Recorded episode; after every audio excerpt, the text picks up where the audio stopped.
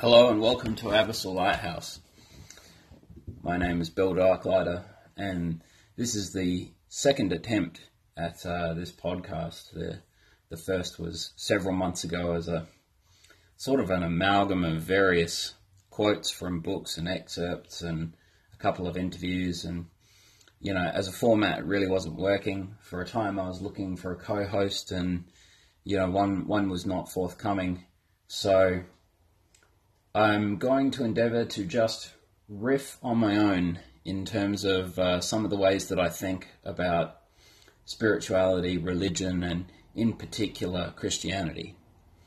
And it is my hope that, like this podcast namesake, uh, it will provide a light in the dark for those who are, you know, questioning their faith or questioning you know the the foundations upon which their beliefs are based. Um, myself, I come from an extremely uh, rational, agnostic, atheist for a, a, long time sort of stance. You know, I, I didn't grow up in the church. Um, I had great difficulties in my childhood that, you know, turned me even further away from you know, God and certainly what was instantiated in organized religion at the time. And it really, uh, what would I say? It was something that I, I reasoned through a lot. It was something that I really, really obsessed over was this, this problem of, of God and whether or not, you know, in, in the great battle between creationism and naturalism, you know, which is, you know, for, for those that aren't up on, on the big five dollar ism words, uh, creationism being that this universe is the result of a creator, and naturalism falling under the category of it's all just material, it's it's matter, um, you know, that has resulted as some kind of cosmic fluke and that there is no rhyme or reason. You know that it's we live in a um, unfeeling, uncaring universe, and uh, what little order and prosperity that does exist will eventually uh, collapse due to entropy. And I mean, even from a statement such as that, you can probably tell that you know I've given a great deal of thought to that particular line of reasoning, you know, which is um, it's very it's it's definitely you know the dark path because uh, that line of reasoning does not seem to lead anywhere good, and I found that out myself. You know, when uh, well, certainly all my trials and tribulations through you know my uh, my formative years, my teenage years, and my twenties, and you know, in the last couple of years in particular, you know, what was a, a middling sort of spirituality that had come from, um, you know, experimentation with psychedelics in my 20s, combined with a real love and respect for the uh, spirituality of, you know, in particular the Native American Indians, but also some of the other, I suppose, what would be thought of as as uh, you know pagan uh, religions, you know, because they had such rich stories and such beautiful morals. Um, you know, I've certainly done my time going through, you know, as I woke up and uh, realized God's presence uh, in my life and everywhere, it became the case that, you know, I went on quite a, a big search, uh, going through trying to find anything I could in you know all the scriptures of, of many different religions. And I was looking at New Age philosophy and I was looking at trip reports. And you know it, it took me quite a, a long time to decide just exactly um, what it is that I think and to find some of the answers to questions that have been you know, some have been plaguing me for just weeks or months, and some have been plaguing me for years and even decades. and I think you know that I have uh, come upon some interesting ways of thinking that I haven't heard other people sort of articulate. So um, I'm hoping to be able to, uh, you know, shed some light on what I think it means to be a Christian in the 21st century, even though I've only been calling myself a Christian for a very short time. Um, there was a, a lot of time leading up to that where I'd spent a lot of time in deep, deep thought over many of many of the problems. And yes, I suppose what uh, I'm hoping to achieve with a podcast such as this is, you know, to help articulate my own thoughts as much as anything, um, you know, both for myself and for others who may be listening, particularly those who may be struggling with questions, uh, struggling with, you know, the, the mental health issues that run rampant in our society that, you know, I have really come to understand uh, are a, at least in part, a result of uh, our lack of attendance to our spiritual health because certainly the human spirit is a fundamental part of our being and it requires different nourishment to that of the body. And so, anyway, I suppose uh, I haven't really got a plan as to topics that I was uh, necessarily going to cover, but I suppose um, something that did come up today was I was watching on Netflix a great documentary series by Morgan Freeman called The Story of God, which, if you haven't seen it, I highly recommend. I mean, the, the short version is, you know, Morgan Freeman, you know, having uh, famously played the role of God in uh, several films, you know, Bruce Almighty, Evan Almighty, um, and just kind of being such a a wonderful, benevolent sort of patriarchal figure. You know, not not patriarchy in the way that you know protesters mean patriarchy, but uh, you know patriarchy in its positive sense. You know, uh, like a, a beloved and wise grandfather, which really is is what we talk about when we characterize God that way. But uh, you know, Morgan Freeman has uh, done this documentary series where he travels around the world investigating different religions and you know puzzling through different concepts, interviewing different people, uh, and you know the series is is really brilliant. So certainly, uh, if you haven't seen that, check that one out on Netflix. Um, I'm not sure if it's on other platforms. You'll have to Google that and find out for yourself. But uh, in the episode I was watching today, it was dealing with the problem of evil and, um, you know, one of the things that it talked about was original sin. Now, I suppose uh, there are two ways I can sort of go with it, which is to, you know, discuss, you know, which which do you discuss first? Is it is it uh, you know evil or is it um, original sin? I think potentially let's go with evil first. So, archetypally speaking, when we talk about, you know, those dual forces of good and evil, quite often we refer to them as light and dark. And we know that certainly as it's uh, instantiated in Christianity and many other religions, that, you know, God is light.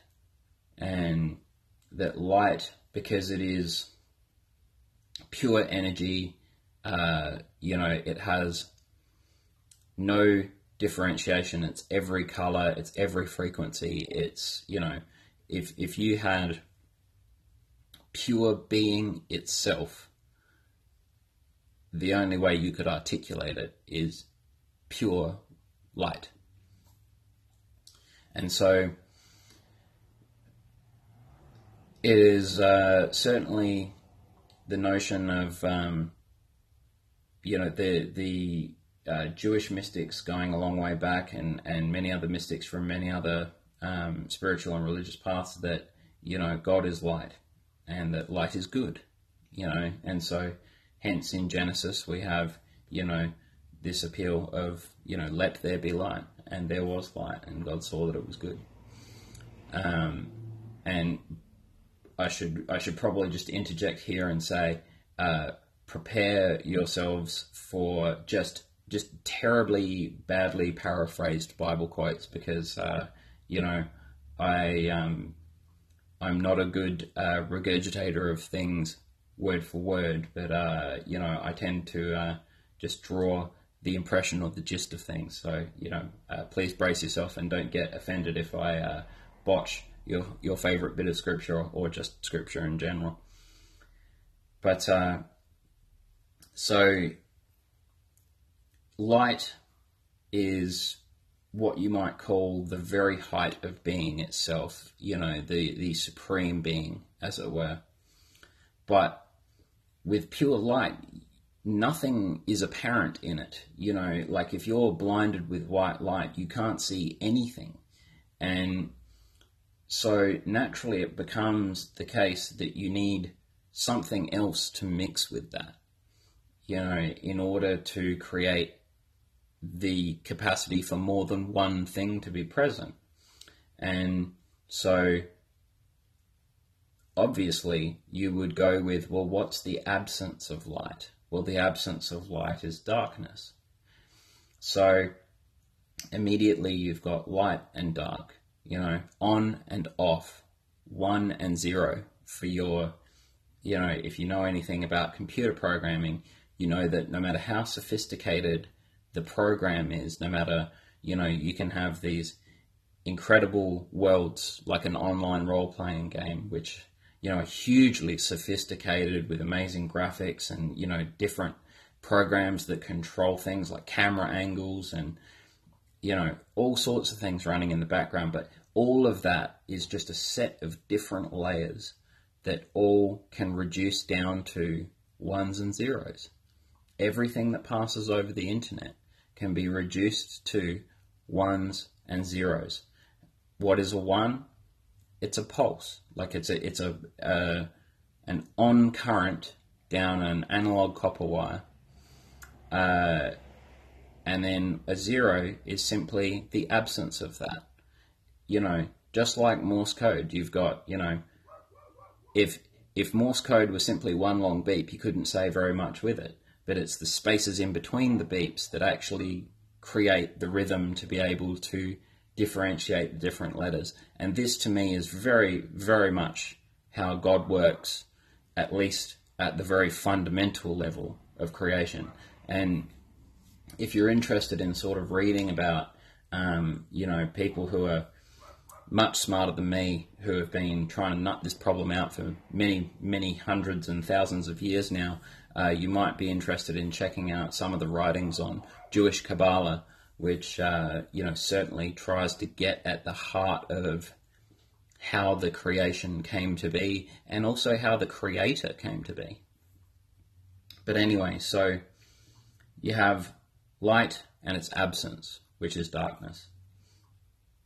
And you might think, okay, well, God's not exactly going to subtract from himself in order to do this. I mean, he's not going to, you know, if if he is the supreme being, then he's going to have to create inside a space in which light and dark can be present and mixed and interchanged in such a way that you know doesn't I mean, you know, God can't very well like you know divide uh, himself in in such a way that he's like truly separate from himself. You would think, at least. I mean, this is you know, it's sort of very uh, hard to put these terms into language, but you know, at at some level, uh, everything is united. You know, God is is ultimate in His omnipresence, uh, omniscience, and omnipotence. So,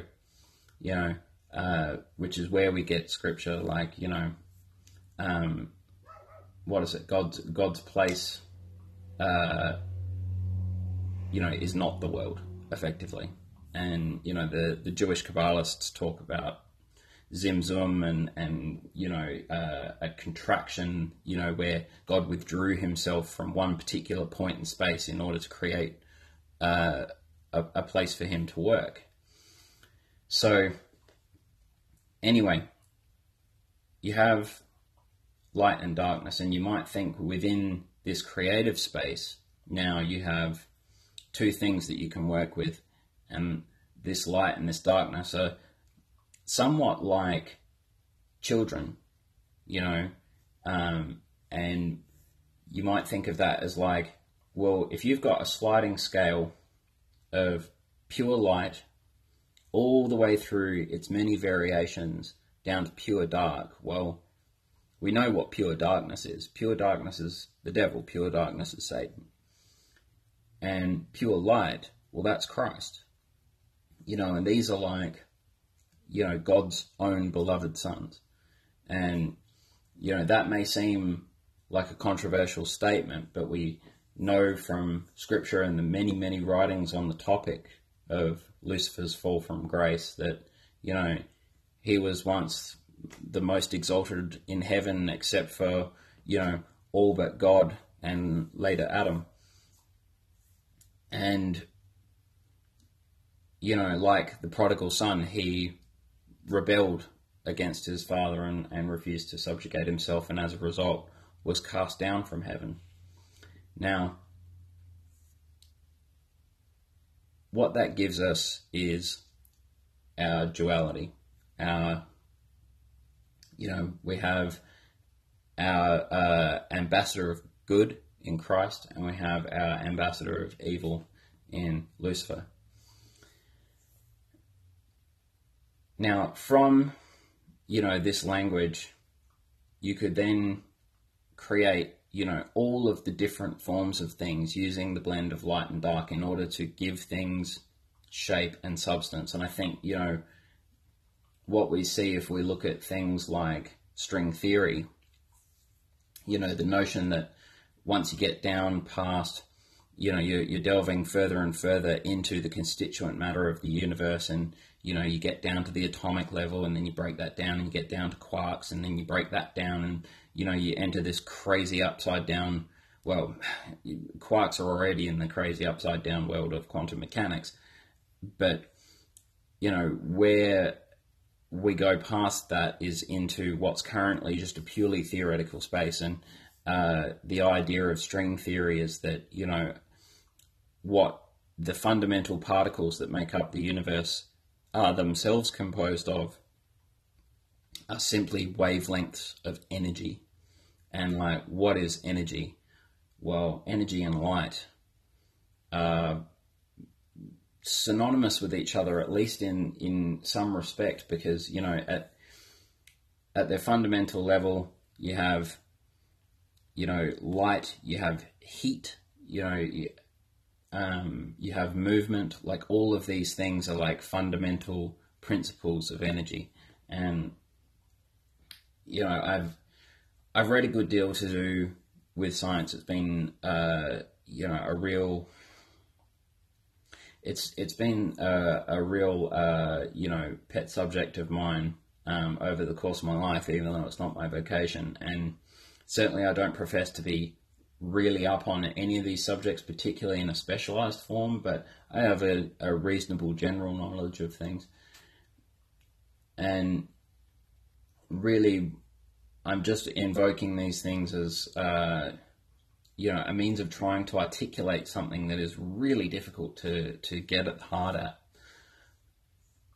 But so we have our two forces, which can be mixed together in different proportions, and those things in turn can then give us, you know, uh, different building blocks, which can then be themselves combined to give us a different building block. So in that way, you could think of, you know, energy and uh, the vacuum, or energy and the absence of energy, you know, can be combined and permeated to create you know, building blocks like what we see at the quantum level with, you know, quarks and gluons and so on.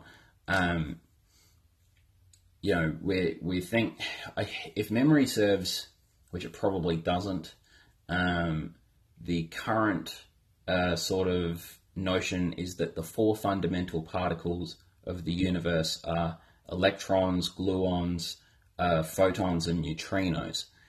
Um, now, I'm probably getting that wrong because it's been a while since I watched that particular documentary. Um, if you want to get up on that, uh, again on Netflix, you'll get a lot of Netflix recommendations on, on this podcast because I'm a huge Netflix fan.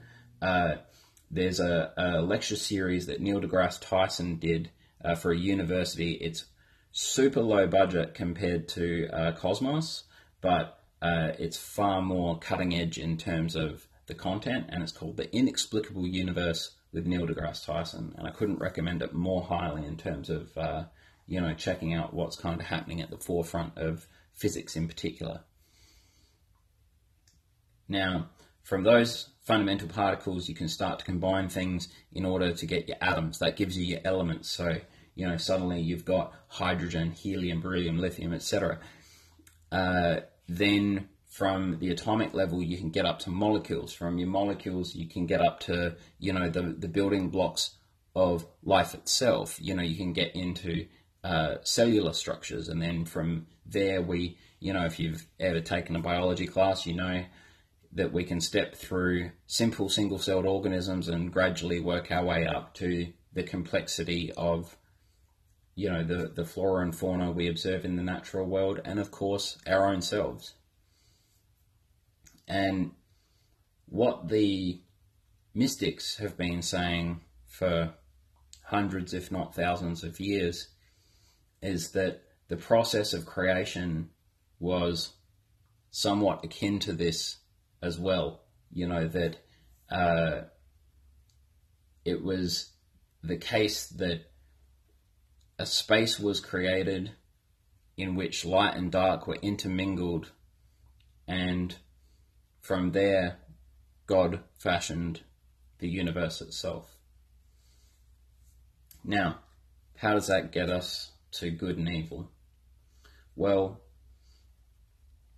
if you think that this concept of light and dark, you know, really, I mean, to me, everything can be articulated in that language, not just things of material, but conceptual things as well, you know, invisible things, things, you know, that are only articulatable in language, you know, things like the invisible laws of the universe, um, concepts, you know, so you can point at things like free will and determinism, you know, which is so determinism, this idea that, you know, we don't have any choice, that the universe just plays out the way it plays out, and every, you know, in, in that sort of Newtonian way, that every action has an equal and opposite reaction. Well, all of the actions all play out and they all cause logically their you know, immediate reactions and so on and so forth. cause and effect. One thing causes another, and ultimately, you know, we're on a, a one way track, which, you know, I, I do understand the argument for that, and it's a, a pretty, you know, interesting argument, but, you know, it seems to fall down somewhere around the way that we seem to have free will and any sort of meaning that people actually derive in their lives comes from a result of their choices. And, you know, what are their choices if not uh, exertions of free will? I mean, with no choice, then ultimately there's no meaning to any of this. But, you know, what are, what are some other classic sort of opposites uh, that, you know, I don't, I don't want to invoke sort of you know democracy and communism, but um, it's you know one potential one. Um, I suppose the thing is this, you know, ultimately, uh, if goodness exists in the world, which it does, you know, it's and anybody arguing that it doesn't is an absolute idiot. I mean, you know, you only have to you know, ask them what their favorite song is or what their favorite movie is. I mean, everybody's got a favorite something, and you can't have a favorite anything unless you've determined that something is better than all the other things. So, you know, there must be goodness. Uh, and evil is simply the lack of goodness. And in a sense, it's an illusion created by the absence of light in something, you know. So it's strange because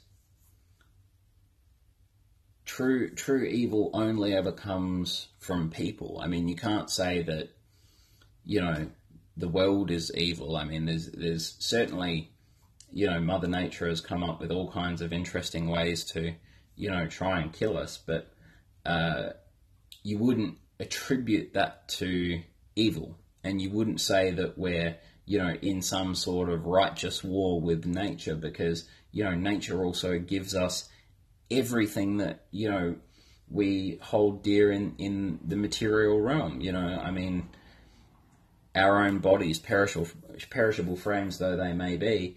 Uh, you know, our bodies, the bodies of our loved ones, our food, uh, you know, the the beautiful bounty of nature around us. So, uh,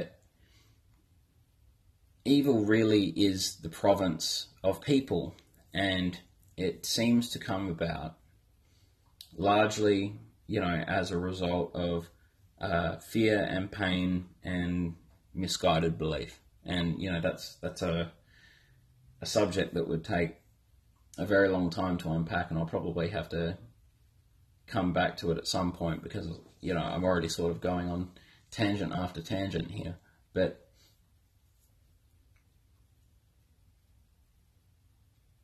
yeah, it's it's certainly a tricky one, but ultimately, um, you know, I think that's for the time being. Let's let's just say that there's no creation without light and dark. So therefore, you know, we can't have a, a creation that's all light uh, because nothing could be different. And I mean, it's it's the space between things that allows the things that exist to move. You know, you need a space to move into, and we know that um, you know the majority of the universe is nothing at all.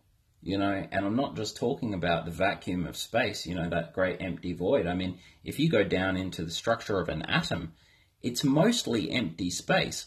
I mean, it's crazy. There's something like you know, if uh, what is it? The if uh, you take a hydrogen atom, right, which is one proton and one electron, uh, if you scaled the proton to be uh, the head of the pin, like the flat bit on top, uh, then the electron would be the size of the very tip of the point and would be located some just catastrophic distance away. Like it's, you know, it's miles and miles and miles away. So, you know, and all all of the rest of it is just empty space, you know. So it's there's far more nothing than there is anything, which is, you know, just just a fascinating thing to kind of try and get your head around. Um,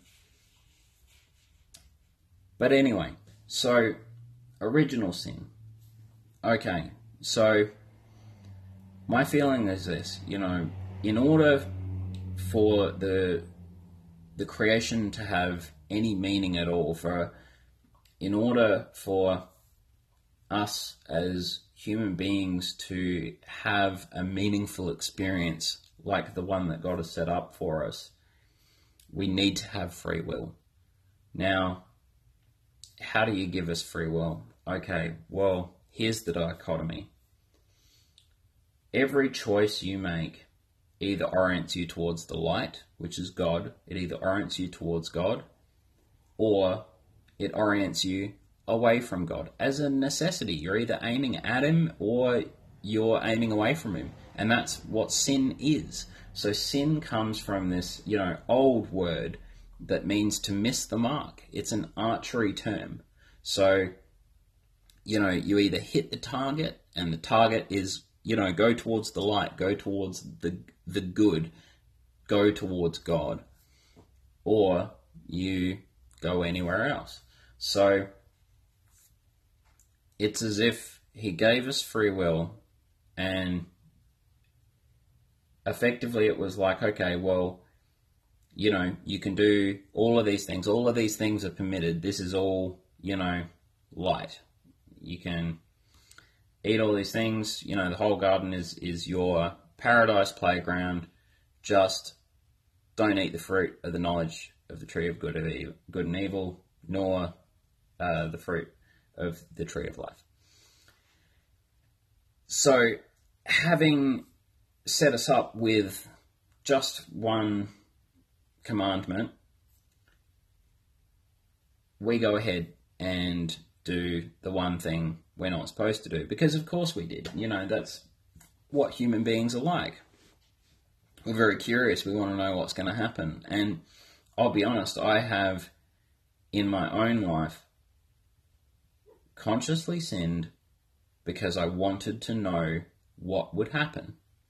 And, you know, I, I can tell you, it always worked out that I paid for it and learnt my lesson the hard way rather than the easy way.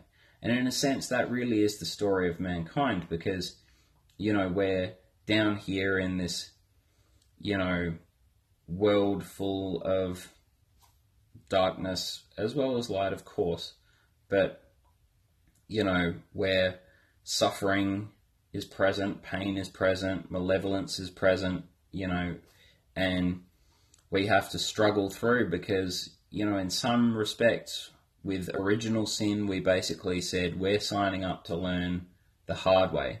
And the hard way is, you know, it's the story of the prodigal son. I mean, there was the, the good son who stayed with his father and did all the right things, and then was the one who turned his back on his father and set out and screwed up and wasted all his money on, you know, hookers and cocaine.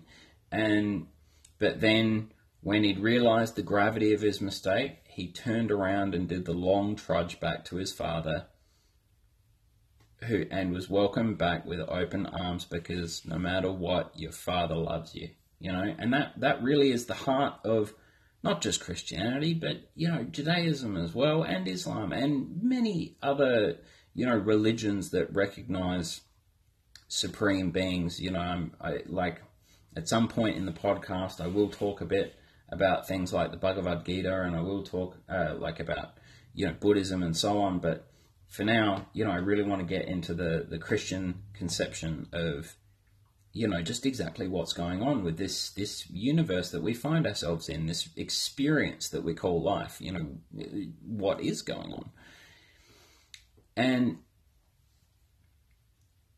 so it's a strange story because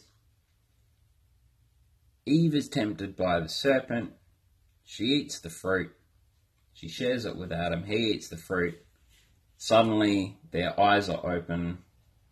They see that they're naked and they cover themselves. Now, if you want to hear an amazing explanation of this story, again, uh, that now this isn't a Netflix recommendation. This is a YouTube recommendation. I'm going to advise that far more than listening to me, everybody should be going and listening to Jordan Peterson, his biblical lecture series. So he did a, a lecture series on the psychological significance of the biblical stories.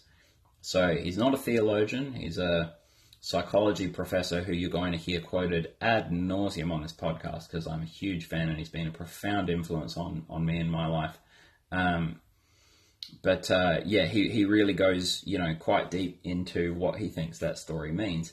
And some of, I mean, it's a strange story in a way because the way that it's laid out and the way that I think it kind of actually is, is you know, it's like it's almost out of order in a sense because so you think, okay, well, what's what's the tree of the knowledge of good and evil? Well, before that point, we didn't know evil because we'd never, you know, done it. We'd never experienced it. We'd never seen it. We'd never observed it. Eh, for all intents and purposes, it didn't exist for us.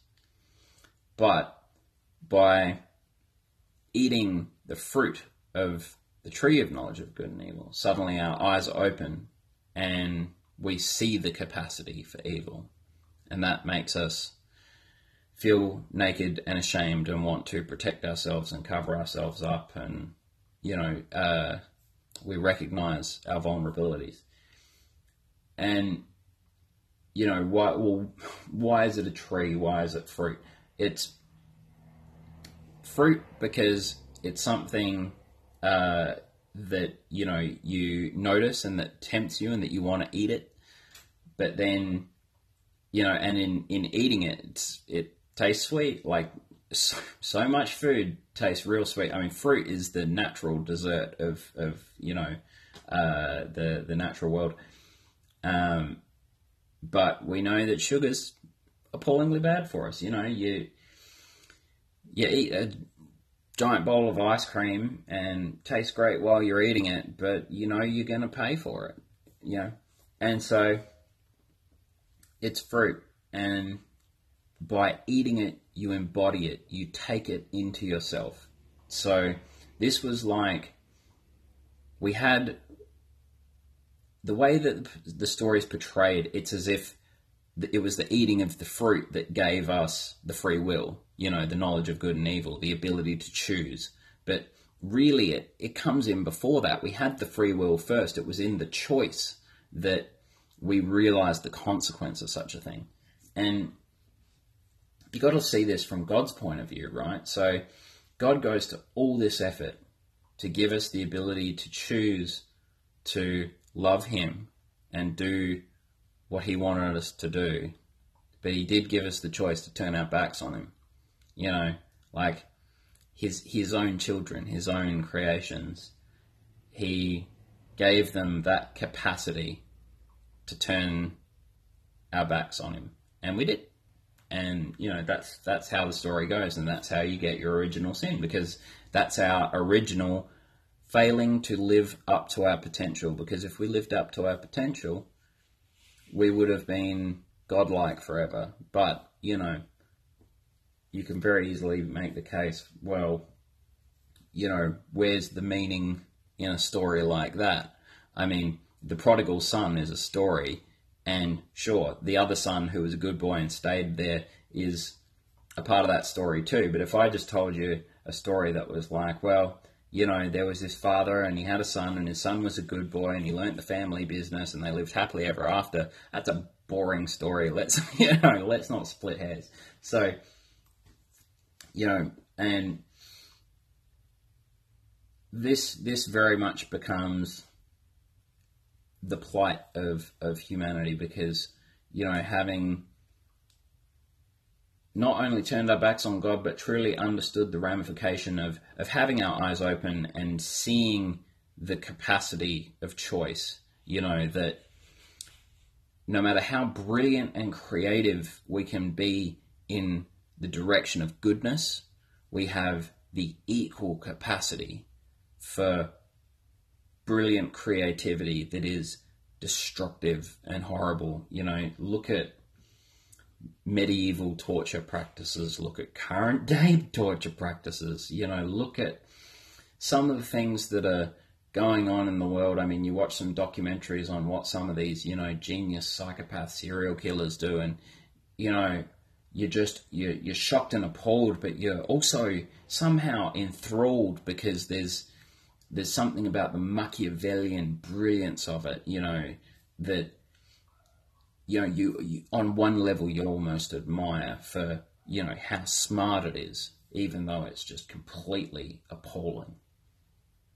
So, anyway, um, I think that more or less sums up my thoughts on uh, original sin. And I guess, no, I shouldn't just invoke original sin without, you know, giving the good news. And the good news is now, you know, when Christ showed up, you know, Yeshua, Jesus, uh, he didn't say, you know, I'm I'm here to reward the pious and the righteous and so on. He's like, no, I'm, I'm here for the sinners.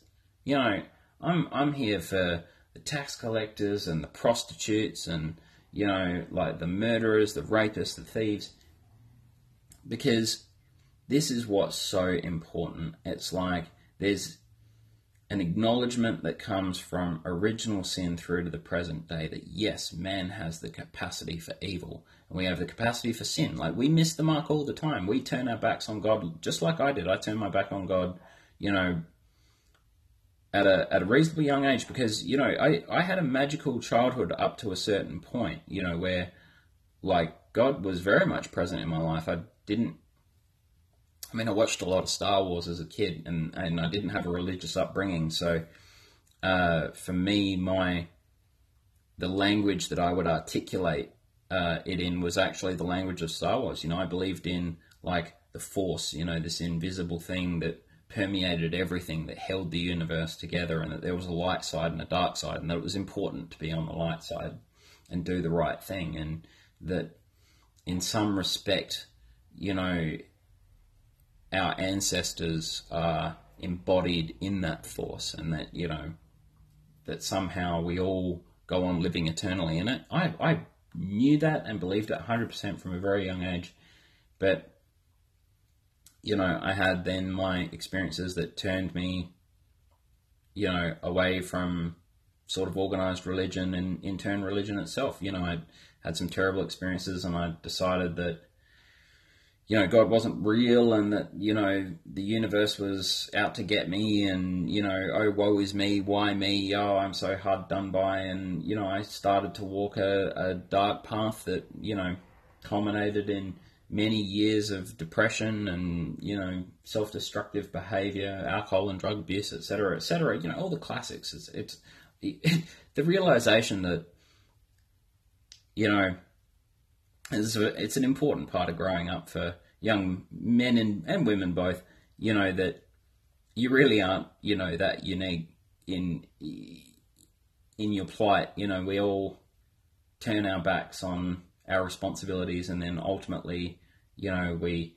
hopefully see the light and the error of our ways and this is this is where Christ comes in because you know some of the things that have been instantiated in religion before Christ um, could very much make it that if you had if you had walked so far down a dark path, there was no salvation for you. There was no forgiveness. There was no return trip. Like past a certain point, you were basically, you know, as they would say in poker, pot committed. You know, and at that point, well, you can't turn back, so you may as well keep going. That that was, you know, something that was around in thought, and it's still around in thought now, you know, for those that haven't seen the light, so to speak. But the reason why Christ came and appealed to those sinners was because, you know, they like why why do we preach forgiveness and salvation through Christ? Because people need to know that no matter how badly they fuck up, sorry to swear there, I, I tried to promise myself that, that I I wouldn't swear on this podcast. I want to try and keep it from being explicit. But anyway, okay, no matter how badly we stuff up, there's still the capacity to have a change of heart, to repent, and turn around and head back towards the light. And forgiveness and salvation will be found if we turn around and head towards the light. As long as you head towards the light, salvation can be found. And that is the central Christian message it's it's the anchor point of the whole thing, you know. Because people say, you know, it's all about the resurrection. It's all about this, that, and the other thing. And look, I'm not downplaying any of that. It is important that you know Christ died for our sins, but there's more to it than that. You have to frame it the right way. It's like, well, you know, Christianity gets a bad rap, and I, I used to be one of the people giving it a bad rap, and you know I still do in in some respects because there's a lot of people that go around sort of going like, oh well, as long as I believe that Jesus Christ is the Son of God, then I can basically do whatever because I'll always be forgiven. It's like, mm, sorry, sunshine, I don't think it works that way. You know that doesn't that doesn't really ring true, and I think you'd be very hard pressed to find people for whom it rings true. And the thing about forgiveness you have to want to be forgiven. You have to you have to you know be sorry to some ex- extent. You know you you have to have remorse. You have to have understood the error of your ways. I mean, I'll break it down a different way. So uh, this this idea of repentance, right? I was looking up uh, a term called metanoia.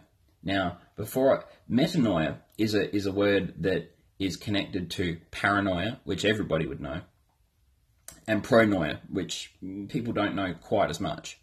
And the three of them form a, a really interesting relationship.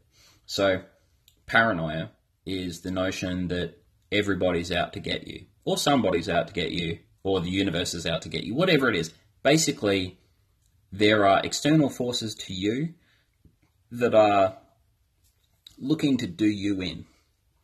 Now, pronoia is the opposite of that. This is something that you'll hear a lot of kind of, uh, you know, like new agey hippie types, which, you know, I kind of count myself amongst them as well. But like, uh, pronoia is the opposite, which is basically the universe is on your side and there are forces external to you that are basically trying to look after you, right?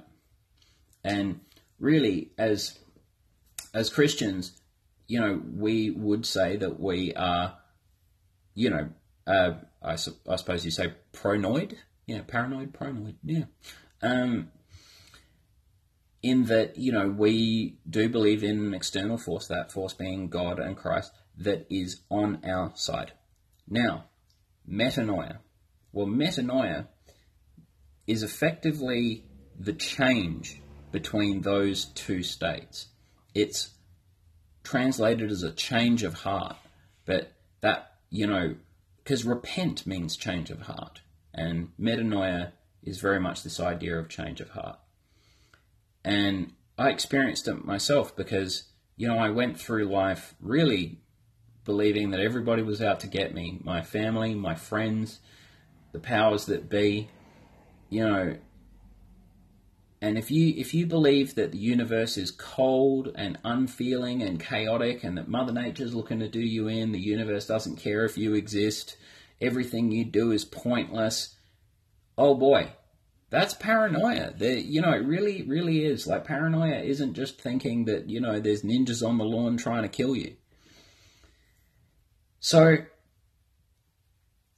to to go through that change of heart myself and and understand like i mean and that that process of that change of heart i mean i'll, I'll definitely go into it at some point but it was a cataclysm i mean my my entire structure of reality got completely upended i went through a very bizarre sort of 18 months to two years where I mean, you know, friends and family thought I was out of my mind. You know, it, it took a while for things to stabilize because suddenly all of the established kind of uh, order that I had, let's say, like, uh, again, this is something that Jordan Peterson explains a hell of a lot better than me in uh, his lecture series, Maps of Meaning, in particular.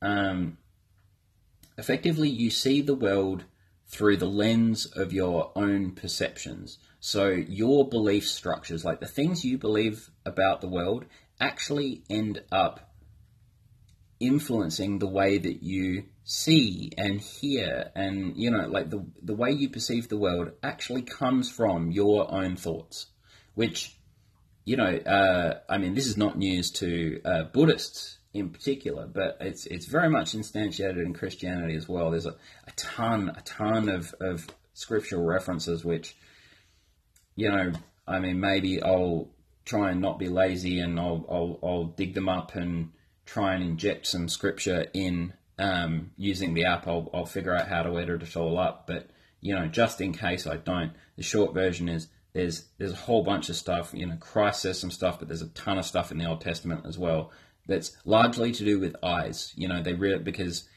uh, vision is the primary sense of human beings. We differ from the most of the animal kingdom in that respect because the primary sense is smell for most animals, but us and birds of prey have incredible eyesight, and so our vision, you know, becomes this this crucially important thing in terms of uh, how we perceive the world, and so you know the, all the stuff about the evil eye and you know like uh, if one of your eyes causes you to sin, then rip it out. You know, like which is that's a very misunderstood bit of scripture that one, but there's there's a lot of stuff to do with vision, and I mean you know as well as the uh, Christian conception of uh, the all-seeing eye, which you know nowadays you mostly see in weird tinfoil Illuminati conspiracies. You know, it's the eye at the top of the pyramid on the dollar bill, blah, blah, blah, blah, blah, the American dollar bill, that is. Um, I'm obviously not American, you can probably tell from the accent. Now, the all seeing eye, though, I mean, this is. It's so silly that people think that's anything other than God because God is omniscient and omnipresent. Well, how are you going to articulate what a being like he? If you're everywhere and you see everything, you don't have locality. So you, you know the notion that you're a body that exists, and you know if I'm in the kitchen, I can't see what's in the bedroom. No, if you're everywhere, like effectively you're, and you see everything, then you're the all-seeing. I mean, it's so silly. Uh, anyway, sorry, I was watching con- conspiracy uh, theory videos on YouTube today, and a couple of interesting documentaries. So, and I, you know, I get they amuse me. Anyway, okay, so what was my point? I got so far on a tangent here, I've actually forgotten what I was talking about. Um,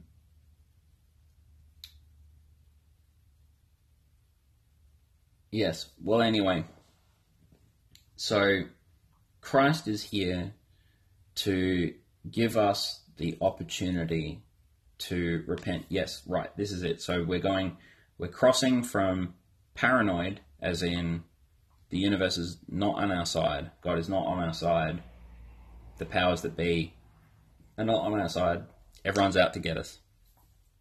You specifically crossing that threshold through metanoia, having that change of heart, repenting and orienting ourselves towards the light and realizing that you are actually put on this planet, you were put into this life, into this body, into this identity that you have to have a meaningful experience. There's a story being told with your life that's part of an intricate tapestry that tells the story of the entire human race. And you're but one thread in it, but you're a crucial thread.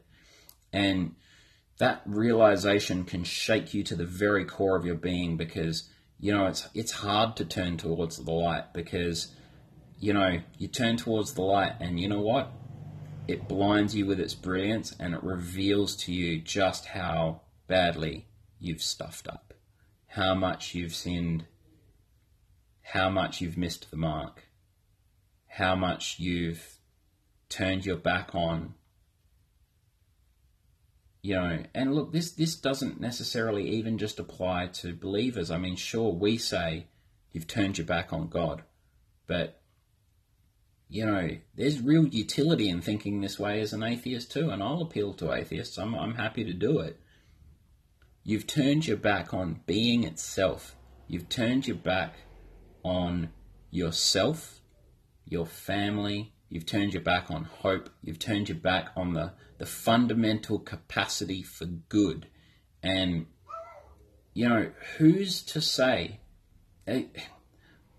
I, I really do believe that a, a useful way to think is that every action you take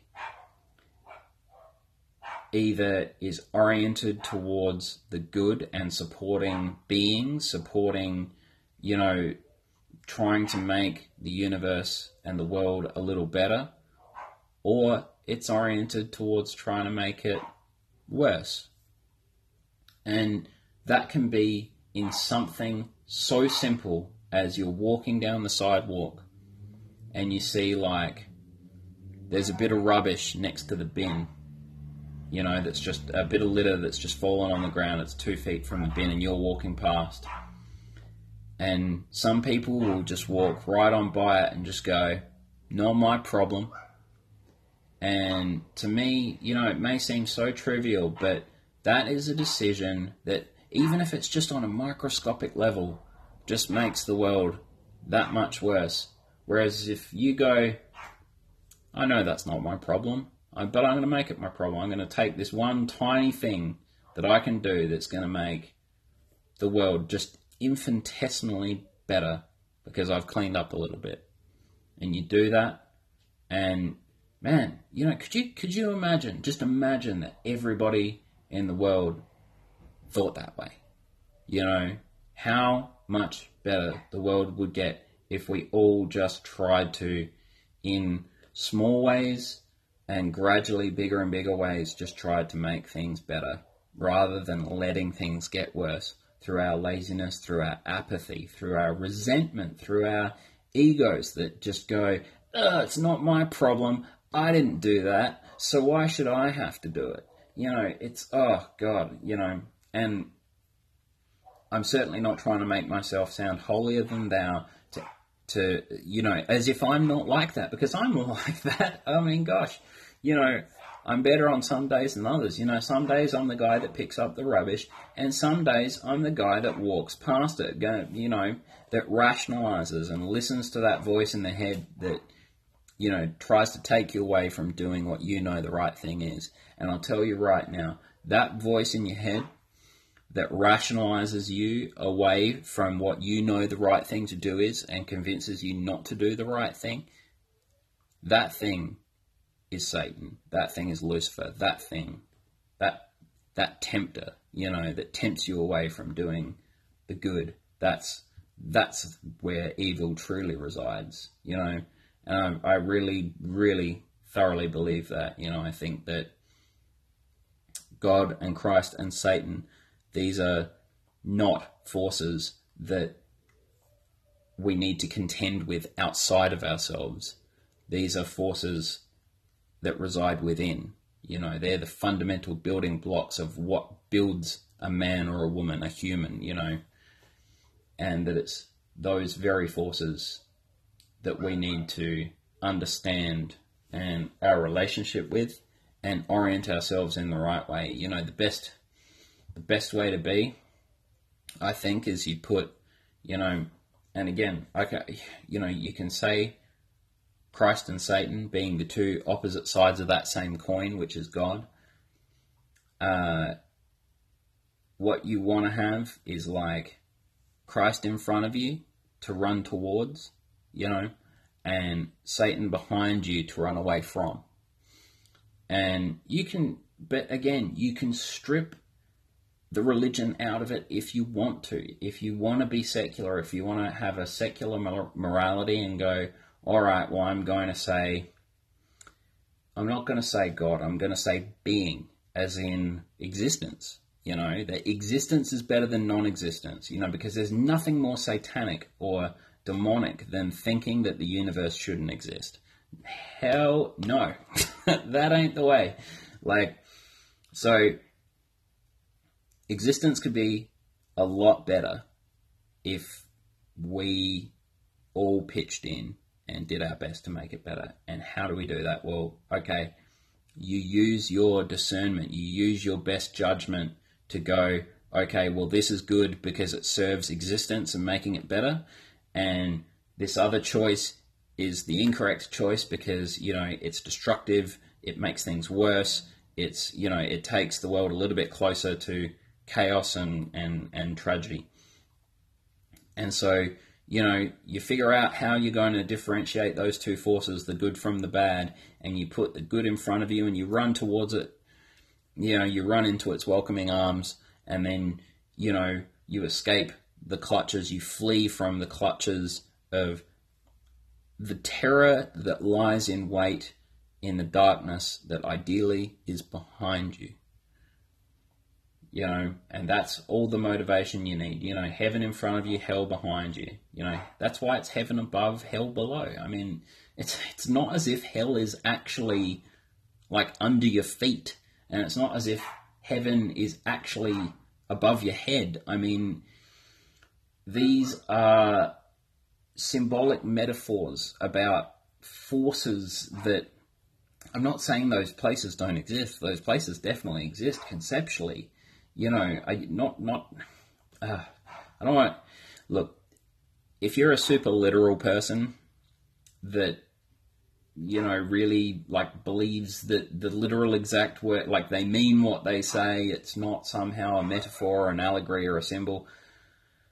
This is probably not the podcast for you. Um, you know, I don't want to offend, but I think that you're oversimplifying things. That the world is very complicated, and Well, okay, there's a bit of an awkward break there because I've just found out the hard way that this app has a one hour limit on segments, which is very frustrating because uh, it just cut off the last 20 minutes probably of my first recording. Um, so, my point uh, was that, look, there's really not much evidence to support a literal interpretation of uh, scripture, you know, not just our Bible, but certainly um, others. You know, many, many religious writings going back to the first century AD talk about the fact that these things are symbolic and metaphorical, that we're trying to articulate something that isn't present before us in the natural world. You know, we're trying to describe something that's beyond the limit of our senses. And, you know, we do that by putting it into the language of the world, by pointing at things that are in the world and going, well, it's like this. You know, so that's where you get this idea of, you know, like God is the Father, you know, the wise old man, you know, long hair and grey beard, because, you know, we associate those characteristics with wisdom, but you know, don't confuse the image with the actual thing. You know, like I mean, that's strictly speaking, that's idolatry. You know, it, God is not you know an old man with white hair and a grey beard, and he's not a picture of an old man with white hair and a grey beard, but he's you know the wisdom that we recognize in that image, and you know, the it's the same as you know what we talk about with you know so fathers bring order and stability and discipline um, you know and encourage and teach us where you know mothers are you know nurturing and they feed us and they you know uh, so i mean that's why it's Mother Nature because, you know, we feed on Mother Nature. We're born from Mother Nature in the same way that, you know, we're born of our mothers and we breastfeed from our mothers. And, you know, there's more to it than that. I mean, I'm drastically oversimplifying here, but that's the kind of, you know, crux of that idea. And, you know, it's why we articulate things as seasons. You know, we point to, you know, desolation as being like the winter, and, you know, we're always looking for the coming of the new dawn, the sunrise, you know uh, now, when I recorded this before, I was talking about um, Joseph Campbell, who, uh, you know, like Jordan Peterson, uh, also draws very heavily on uh, the Swiss psychiatrist Carl Jung, who, you know, really like went very deep into this idea of the archetype. And I would strongly encourage people to check out uh, the documentary series on Netflix, The Power of Myth, which is Joseph Campbell, um, and also on YouTube, uh, not only Jordan Peterson's biblical lecture series, but his Maps of Meaning um, lecture series from 2017, and if you like, the accompanying series Personality and its Transformations from 2017. Um, I'm just trying to recall what else I said that's worth sort of repeating. Um, you know, we've talked about good and evil and original sin and kind of what the the primal forces of good and evil and light and dark really are and how they're necessary because you know darkness and the absence of being are necessary to create the space in which being can actually move and have separate and complicated forms, in the same way that evil is necessary insofar as the capacity for it exists. It's not that the actual practice of it is necessary. That's what humanity is struggling to learn as we gradually evolve ourselves into higher and higher forms, you know, is that whilst uh, we have such a proclivity for evil, it is not actually necessary. We bring it into the world when we miss the mark and we sin and we orient ourselves away from what serves being and orient ourselves towards a destructive tendency. So, a point that I'll repeat that I did record earlier was you know, who's to say that every decision you make is not of cosmic importance? Yeah, and I, I drew the example of you're walking down a sidewalk and you see a bin and there's a piece of litter next to the bin that's fallen on the ground. And a lot of people will walk straight past it and just go, not my problem, not today. And, you know, others will stop, pick that litter up and put it in the bin. And in a very, very infinitesimally small way, if you walk past it, you let the universe be that much worse.